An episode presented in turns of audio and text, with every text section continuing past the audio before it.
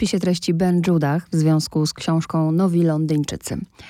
Pytanie pierwsze, kiedy powstał pomysł na to, żeby zająć się tym tematem? Co było inspiracją?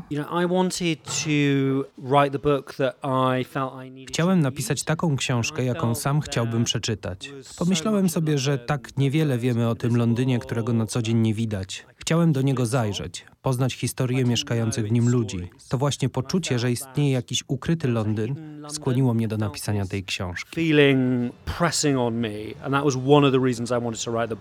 Londyn, który pan pokazuje w książce, no nie jest cukierkowym obrazem. Spotkał się pan z zarzutem, że krytykuje pan miasto, w którym pan się wychował?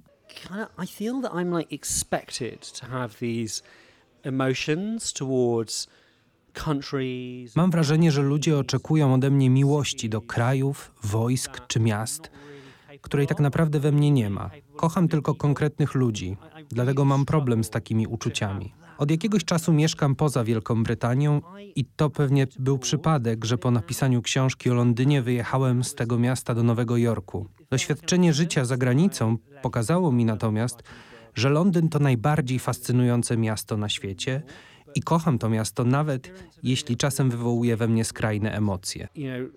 London fascinates me more than anywhere else, and that I love being in London. Even if sometimes I have a lot of different emotions about that city. A jak wyglądał Londyn pana dzieciństwa? Czy różnił się od tego, który pan opisuje? The London that I experienced as a child was the London of my family home and my grandparents' home and Londyn mojego dzieciństwa to dom moich rodziców i dziadków. Należałem do żydowskiej wspólnoty, w której były przede wszystkim dzieci i wnuki imigrantów. Chodziłem też do francuskiej szkoły, do której uczęszczały dzieci francuskich imigrantów, więc szybko zdałem sobie sprawę, że w Londynie żyje, ludzie żyją w bańkach. Prawdziwych Anglików poznałem dopiero na studiach w Oksfordzie. Nie poznałem więc Londynu Cockneyów. W moim dzieciństwie ten świat już właściwie Można więc powiedzieć, że jestem efektem fali imigrantów, która zaczęła zalewać wtedy Londyn. But uh, in a way, I'm a little bit. Of, I'm Praca nad tą książką wymagała pewnie wielu wyrzeczeń. Jak wyglądało to zbieranie doświadczeń?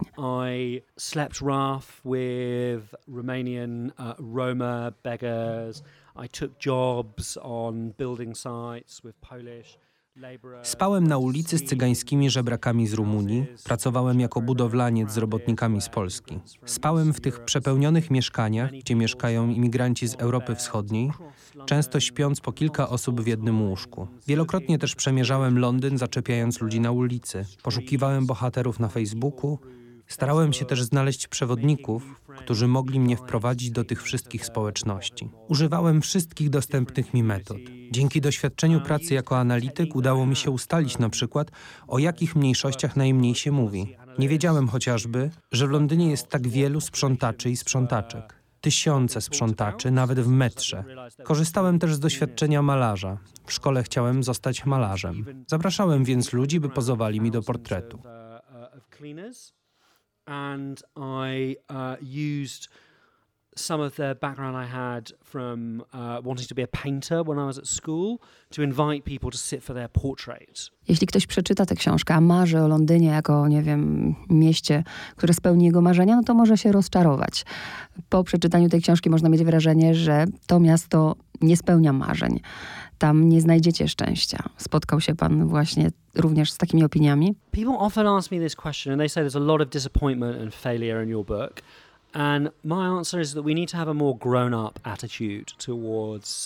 Wiele osób często mówi mi, że w mojej książce jest mnóstwo rozczarowania czy porażki. Odpowiadam im, że musimy poważnie porozmawiać o tym, co uznajemy za sukces. Sukces, który mamy zazwyczaj na myśli, wiąże się z tym, co znamy z hollywoodzkich filmów, z ideami konsumpcjonizmu które pojawiły się gdzieś w latach 50. XX wieku. To nie jest dojrzałe podejście do życia.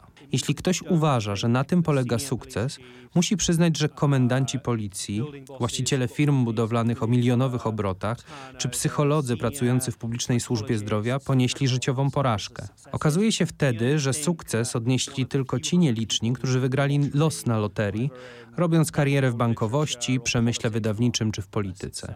Więc powiedzmy sobie szczerze, Porażka i rozczarowanie to naturalna część życia. Wszystkim nam zazwyczaj nie udaje się osiągnąć postawionych celów. Wobec tego ja jestem nieudacznikiem, ty jesteś nieudaczniczką i tak dalej. Wszyscy jesteśmy nieudacznikami, bo stawiamy sobie często absurdalnie wysokie wymagania. I actually think that none of us are, because I think these expectations are themselves ridi- uh, ridiculous. A jak reagowali pana rozmówcy, kiedy przychodził pan do tych miejsc i mówił, że, że chce napisać książkę?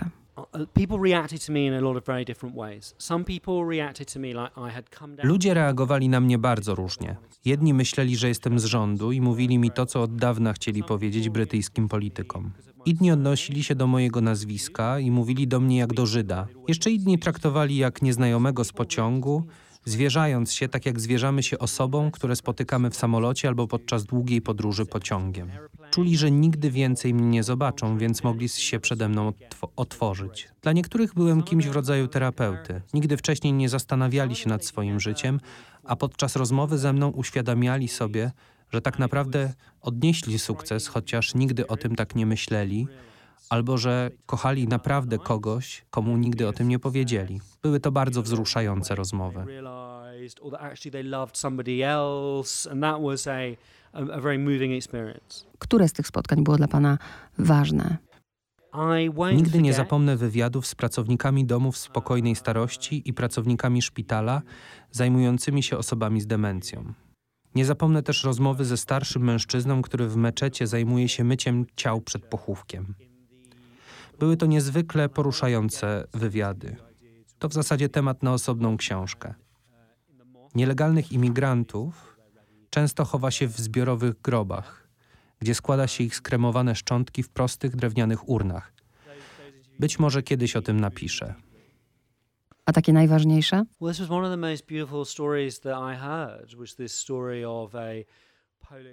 Jedną z najpiękniejszych historii, jaką słyszałem, była opowieść Polki pracującej w, mar- w markecie Aldi w Catford we wschodnim Londynie. Zakochała się w nigeryjskim ochroniarzu, a ich wesele, podczas którego doszło do spotkania polsko-nigeryjskiej rodziny, to zdecydowanie najpiękniejszy fragment książki. families was one of the most uh, beautiful uh, things to write in the book. W tej chwili nie mieszka pan w Londynie, wyjechał pan do Nowego Jorku. Czy będzie pan o Londynie jeszcze pisał? Kiedy wyprowadzałem się z Londynu, myślałem, że to miłość i praca ciągną mnie za granicę. Teraz myślę, że to nie był przypadek. Może po prostu musiałem wyjechać z tego miasta. Pracuję teraz jako analityk w jednym z z think tanków, ale wciąż piszę artykuły i zajmuję się dziennikarstwem. Wkrótce napiszę kolejną książkę, ale jestem dopiero w połowie drogi. Jestem przesądny, więc nie chciałbym nic na ten temat zdradzać. A na koniec, czy w ogóle można zdefiniować prawdziwego Londyńczyka? Z poszukiwaniem prawdziwych Londyńczyków jest tak, jak z próbą ustalenia podobieństwa do innych członków rodziny. Po kimś masz usta, po kimś innym uszy, a podobieństwo widać dopiero wtedy, kiedy wszyscy członkowie rodziny są w jednym miejscu.